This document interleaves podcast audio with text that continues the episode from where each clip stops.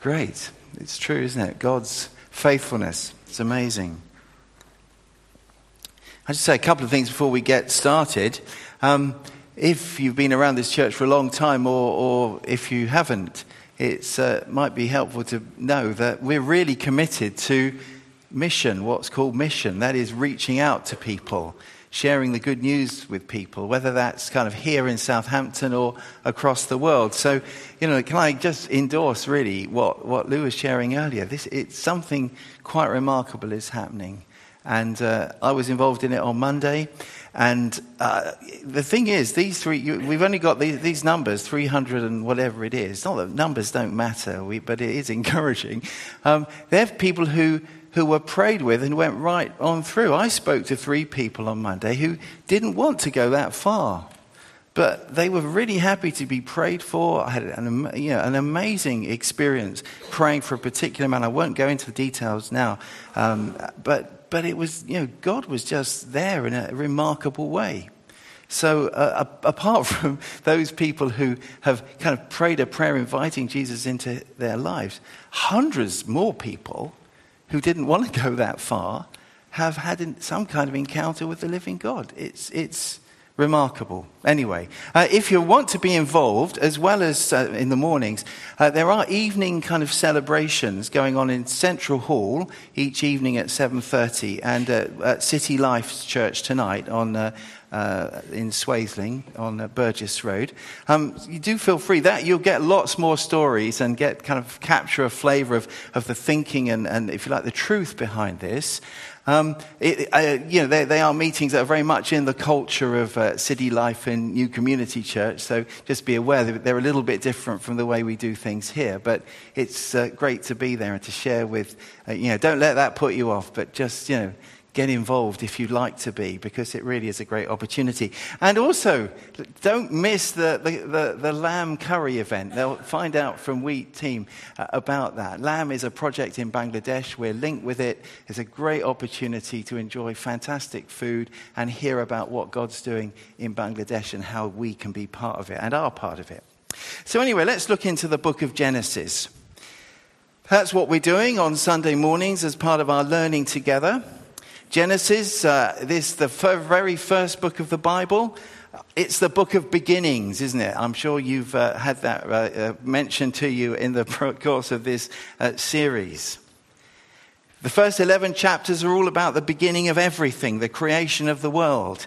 And we, we kind of get into the, the, the, story of how God loves his creation. He watches over the life of his creation, particularly people, human beings like us, made to be in his image, to be in relationship with him then even though we turn away from him and mess up ourselves and the world around us, he still loves and he's still involved. So from chapter 12 of Genesis, we see how God is going to be involved in the story of humanity in a particular way. And he chooses a man to reveal himself to. A man who becomes known as Abraham. And, uh, you know, Jews, Muslims, and Christians would all kind of take our roots back to this man in Genesis called Abraham. And God promises to bless humanity through Abraham and his family. This family says, God, I'm going to bless you in such a way that you and what I do with you will be like a bridgehead into the rest of the human race. He doesn't say uh, to Abraham, I'm just choosing you because I think you're great and I really like you to have a great time. He's saying, I'm choosing you to be the means through which my salvation, my rescue purposes are going to be worked out uh, right across human history. It's an amazing story because Abraham believes and trusts in God, and God tells Abraham to walk with him, to travel with him as Abraham sets off in Genesis 12 towards a land that God is going to give. And this family of Abraham, as I guess uh, you've been finding out in the homework and in the very kind of series title, this family of Abraham are our spiritual ancestors. Why? Well, because Jesus came through this family. Jesus came through this people. Jesus is the one who is going to bless the nation. He, the nations. He's the completion of this great kind of movement of God that you read through right through the whole of the Bible, beginning with Genesis. And we, as Jesus followers and, and his people, people who've been rescued by Jesus, we are connected with him. And we're part of God's ongoing purpose as well to bring rescue and love to people from all nations, which is why we're involved in mission, by the way. But that's another story. Well, it isn't. It's the same story, but it's for another time, if you see what I mean. More than that, though, as followers of Jesus, we're called to, to trust God, to live a life of faith, to walk with God through Jesus and all that he's done. Those ancestors, Abraham and his family, were called to trust God, to believe him, and to travel with him, to trust him and to travel with him in their lives. And we're actually walking the same kind of path, aren't we? So, in that sense, they are also our ancestors. Jesus calls us to trust God, to walk with Him through our lives, through, though they may be messed up, though the world is in a state, we're called, like those ancestors, to trust God and to travel with Him. Trust Him and travel with Him. And Genesis introduces us, as I'm sure you don't need me to tell you after all these weeks, to three generations of spiritual ancestors. Abraham, well, we covered that. If you're interested to go back on that, it was in September, uh, July to September 2011. We covered the, the story of Abraham. So get that online. You can listen to some of them if you'd like to get into it. Recently, though, we've been with Isaac, who is Abraham's son, and now we're in the story of Jacob, Abraham, Abraham's grandson. So we're in the story of Jacob then. Jacob is by now, uh, he's in his 20s, and he finds himself 500 miles away from his family. Now, that's a long time in those days. You know, when you only went on your feet or on a camel or something, 500 miles is, believe me, pretty much as far as you could get. Mom and dad, Isaac and Re- Rebecca, and his older twin brother Esau, they're down in the south of Israel as we know it today, and he's way up in the northern part of Syria, or even in Turkey in today's terms. Why is he all this way from home? He's all this way from home. Why? Because his brother was going to kill him once the old father had died. Why is he going to kill him? Well, he's absolutely furious and mad, as we'll find out as well next week, because you see, Jacob, the younger twin, had tricked their dad into giving him the older twin's blessing from God. And now Jacob's mum, uh, Rebecca, is, is terrified that Esau really will go through with his plan. And she doesn't want to lose her son because Jacob was her favorite anyway. Hatches a plan to get Jacob away on the pretext of finding a suitable wife from his grandfather's family 500 miles away. So that's kind of what happened. So, so Jacob has been brought up with his f- parents' faith. His parents' faith. But as he leaves home and he gets on this journey, something happens. God speaks to him powerfully through a dream. And that's in Genesis 28. Just to remind us, I just want to read just a few verses from there. On page 30, if you're uh, following, 28, verse uh, 10. Jacob had been, his home had been Beersheba. Jacob left Beersheba and set out for Haran. When he reached a certain place, he stopped for the night because the sun had set. Taking one of the stones there, he put it under his head and lay down to sleep. He had a dream in which he saw a stairway resting on the earth with its top reaching to heaven, and the angels of God were ascending and descending on it. There above it stood the Lord, and he said, I am the Lord, the God of your father Abraham. Okay bells ringing, and the God of Isaac, the next generation, I will give you and your descendants, Jacob, the land on which you are lying. Your descendants will be like the dust of the earth. You will spread out to the west, to the east, to the north, to the south. All peoples on earth will be blessed through you and your offspring. I am with you and will watch over you wherever you go, and I will bring you back. I will not leave you until I have done what I have promised you. See, Jacob gets this promise exactly the same as was given to his grandfather Abraham. To be a blessing, a gateway to bless all the peoples of the earth. And it's very real to Jacob. He, he sees this ladder. He sees heaven touching earth. He realizes that God, the living God, the God who makes these promises, wants to be involved directly in his, Jacob's life. And he responds to that. He says later on in the passage, The Lord will be my God, he says. He says, I will trust God and I will travel with him. Wow. Is that kind of experience possible for us? Can we know God like that in our lives? Well, Jesus once described himself as a ladder in John chapter 1, like the ladder Jacob saw. And heaven touches our lives as we trust ourselves to Jesus. This can be as real for us as it was for Jacob. Jesus is the way we can come to the Father. He said that. I'm the way. No one comes to the Father except by me. We can know God in our lives through Jesus. Jesus brings all of God's love and forgiveness into our lives as we turn to Him we, can, we may, may not have a dream about ladders and angels going up and down it, but we can know the living God active and involved in our lives because of what Jesus did. We might have a dream, I don't, don't want to stop that. But the key thing is we can trust ourselves to Jesus and have that personal encounter. And lots of people have discovered that this week. And if you've not ever known that, you can today if you want to. So Jacob continues on his journey then to find a wife, to get away from his angry brother with a new faith in God and a promise of his blessing. He has a wonderful plan for his life, maybe like we've been sharing with uh, the people on the streets. But then, remember last week? It all gets a bit messy. Jacob ends up in an extremely, well, shall we say, complicated marriage. You can listen to the talk last week. He ends up with um, two wives. He's living with his uncle Laban, miles away, who tricks him into marrying both of his daughters, not the one that he wanted, Rachel, who he loves. It's a mess. It's a terrible mess, as we saw last week. And none of it is really of Jacob's making, is it?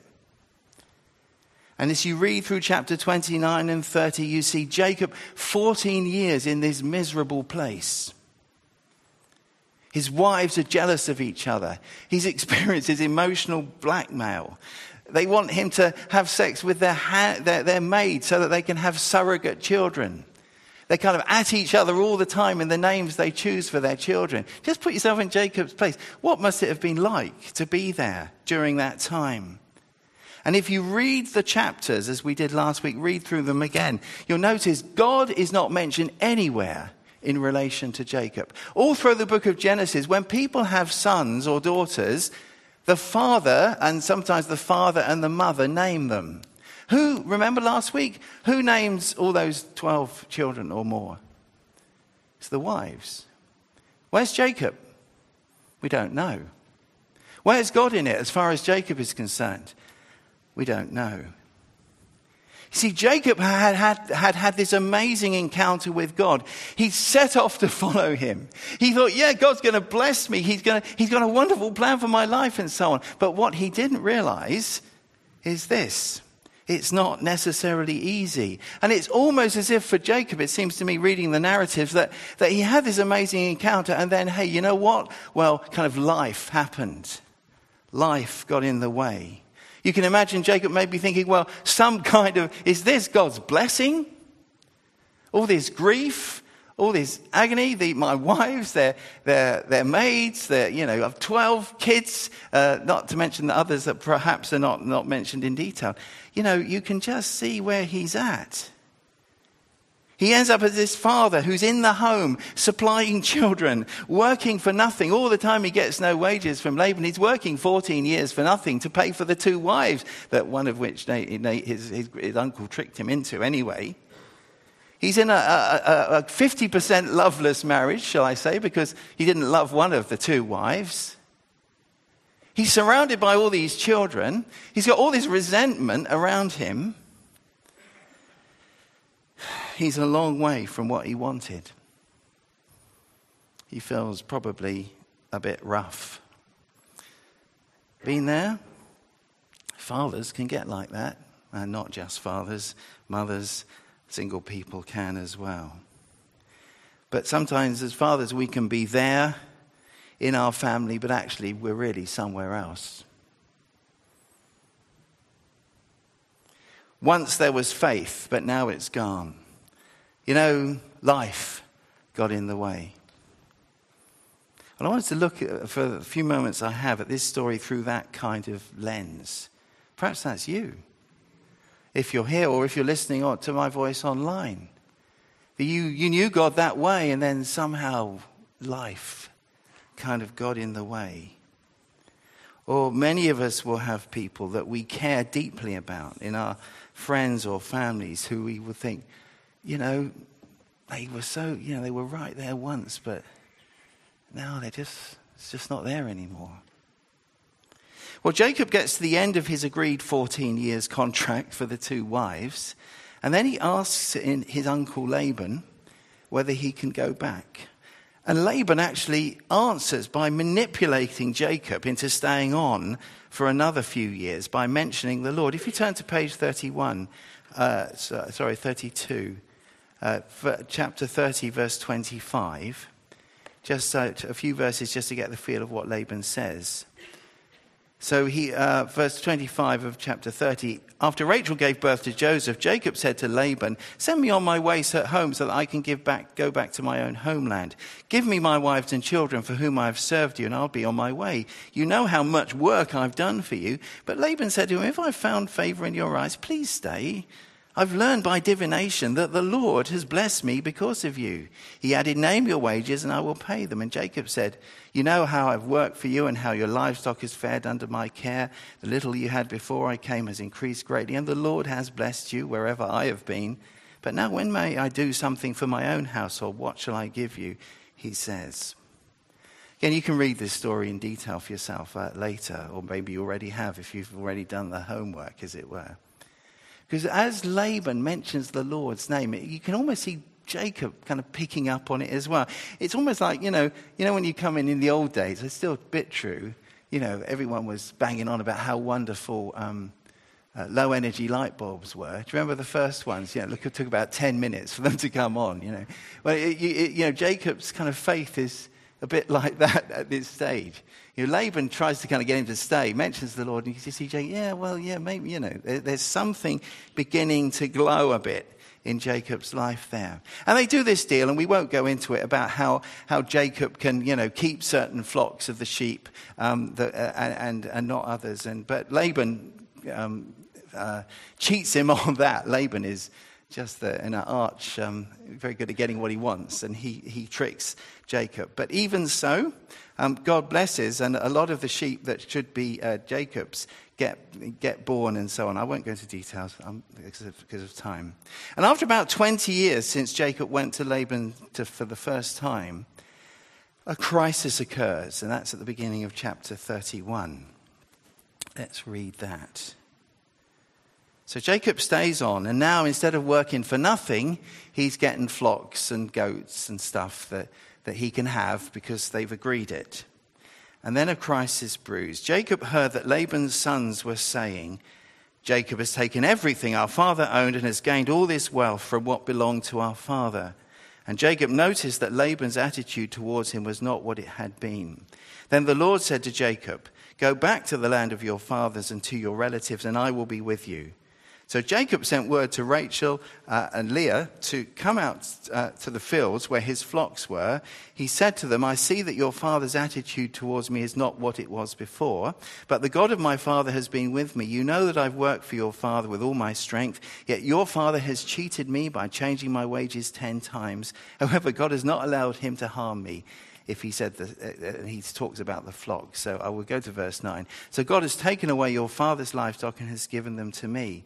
And then he talks in verse 10 about a dream he'd had from God again. And the dream had reassured him that God was with him. And God, uh, in verse 13, speaks to him in this dream. Verse 13.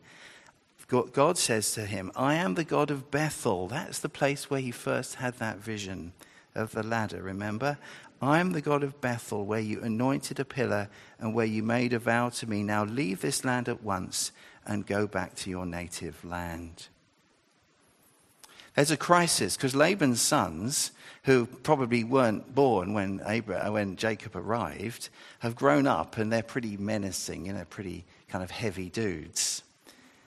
And they're backed up by a very powerful father, and they're threatening Jacob's family. And God uses this crisis to speak to Jacob. He does that sometimes, doesn't he? God will speak to us through a crisis. And that's what happened to Jacob. And as you saw the conversation, see how different it is now. God is part of their lives again. Jacob, you know, God is mentioned so many times in that little bit of dialogue. That's why I read it. And, and, and even the wives are beginning to catch hold of the truth. Jacob and, and his family are on their way back, not just to, to, to his land, but they're, they're, he's getting, coming back to where he, he, he wants to be with God as well. And so they leave. They, it's a bit like the sound of music, or Jacob thinks it's going to be. You know, at the end of the sound of music, they all kind of try and escape the Nazis. Well, um, Laban, yeah, probably in some ways would make the Nazis look fairly mild. He was pretty kind of uh, a tough and difficult character. They try and run off, just, you know, flee uh, and escape. During the course of this, Rachel uh, steals her father's household gods, and Jacob doesn't know that. Point, though, it's possible to come back. You see? Think of where Jacob was. And now he's coming back to his spiritual roots again. You know the story Jesus told of the prodigal son? He came back, and as he came back, his father met him. You can come back if you're hearing this, wherever you are. You can come back to God. Those of us praying for people we long to see return. It's possible. Don't give up. Keep praying. Keep loving them. You never completely blow it in the Christian life. God will welcome you. His grace is enough to restore us back to Him. But more than that, it's possible for people like um, in Jacob's case, his wives and his children. They'd been caught up in the crossfire of all this kind of mess and difficulty it's possible for those to be restored as well. Leah and Rachel, if you look at the way they're talking here, they, they're looking like, a, like almost like a proper family, aren't they, compared to the previous chapter? God is working. They're on a road home again. God is generous. His grace is enough. And He doesn't say, Well, you made your bed, do you lie in it? The moment we turn back, he welcomes us like the father in the prodigal son who ran down the road to meet his son and throw his arms around him. As they come home, the crisis deepens, actually, because if we read in verses 17 to 23, uh, Jacob runs away, or he puts his children on his wives and, and on, uh, sorry, he puts his children and his wives on camels. He drives the uh, livestock ahead of him, and they start going on their way back. But verse 19 tells us Laban hears about this and um, hadn't been told that Jacob was going. And Laban, Laban is not pleased. Meantime, Rachel Laban's daughter, Jacob's wife, has, has stolen uh, Laban's personal family gods, you know, little idols that uh, were important to, the, to him and his family. So Laban hears of it and comes with his sons, this private army. After seven days, they come, and Jacob knows they're coming. And when they come, Laban kind of says to him, Why did you do it? Verse 31. Why did you run away? Jacob says, I was afraid because I thought you would take your daughters away from me by force. And Jacob doesn't know that actually Rachel has stolen the gods, and Laban uh, uh, accuses her, her some, the, someone of choosing uh, stealing them. But you can read the story, but he doesn't find out that Rachel has them. Jacob is terrified. He's terrified. He's running. Rachel, meantime, is trying to get hold of some kind of insurance. That may have been why she took the gods, because actually there's a, an interesting tablet that, that kind of has been dug up, which shows some of the customs of these peoples in the ancient Near East. And, and there was something to do with the household gods. The person who kept them kind of got the inheritance. And if you read the story, you can see that Rachel and Leah kind of saw that Laban had robbed them of all their stuff, really. And, and so it may have been that Rachel took it as a kind of because it gave her some kind of claim in the future. We don't know for sure, and it's a strange and obscure little bit. But, but I think both Rachel and Jacob, in their own way, what are they trying to do? They're trying to fix things, aren't they? By either running away or grabbing the gods that they think might protect them somehow, or Rachel does. What they end up learning is key, absolutely key, and that, this is what they learn, isn't it? God can be trusted. Because actually, they don't know it. But while Jacob was running, you know, as fast as he could from Laban with his entire family, thinking, Laban, if he gets me, we're done for. And whilst Rachel is thinking, we better, I better take these gods or I don't know what's going to happen. I've got to get some insurance here. Whilst that's been going on, as you read the story, God himself has spoken to Laban and told Laban, hands off, Jacob you're not to do anything. They didn't know that. They thought they had to fix it, but actually, God was doing something else. You can read it in, in the uh, account. God can be trusted. We can trust Him with things that we cannot do. We can trust God to keep His promises, to work out His purposes. Jacob learns it. We need to learn it because we're His spiritual descendants aren't we? Ever had to learn that lesson? No, I have, a number of times. God is even able to bring some kind of healing into the relationship with Laban. That's amazing. And as you read the chapter 31, you'll see that Jacob and Laban, in the end, part on, well, for them, good terms. They set up a covenant and they make an agreement and, and you know, Jacob is able to head home. So let's finish. Who do we think we are then? Here's our ancestors. These are our roots spiritually. Or what do we think we can be? What can we learn about the faith of our ancestor Jacob? Number one, we can learn that we need to persevere. We encounter God, we need to walk with Him. The road, the road may not be easy. Having God with us, and it's true, we say God has a wonderful plan for your life. By that, we mean that God wants to be with you in your life. It doesn't mean you're going to have an easy life and everything's going to be super hunky dory from now on. So we, we will suffer. We will get disappointment. There will be times when situations overwhelm us. Even Jesus knew that. Look at Jesus as he went towards the cross he said to his disciples, I'm almost overwhelmed by this. But he carried on, he endured. So we need to persevere, don't we, as people of faith? Secondly, if there are times, and there may be times, when we get like Jacob, and our, our families get messed up, our circumstances are just so awful, uh, there are impossible situations when it just seems that life gets in the way of all that we knew of God. And we can get spiritually depressed, if you like. Well, then we need to know there is a way back. If you're there, you can get back. If you're thinking of someone else, they can get back. God does not abandon us. His presence, His grace is there. And the moment we look and turn towards Him, just a jot, He will meet us.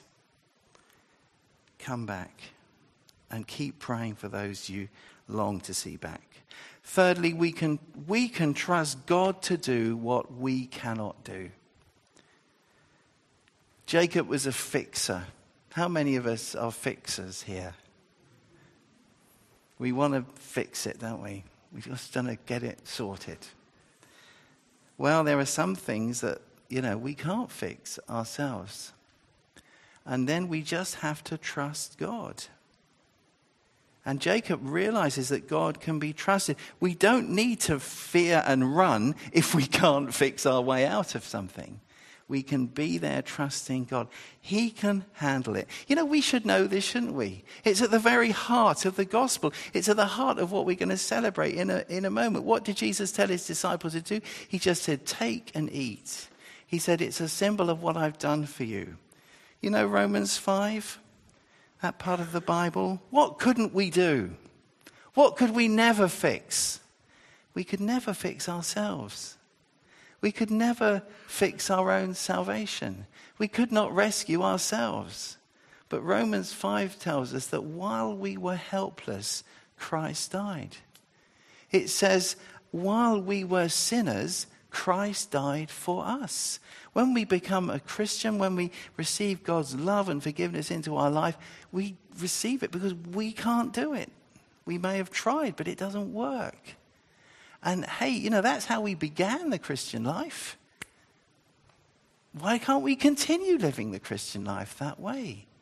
God can be trusted to do what we cannot do. If God could save you, and if God has saved you, and He has saved me because of Jesus, then we can trust Him with everything else as well, can't we?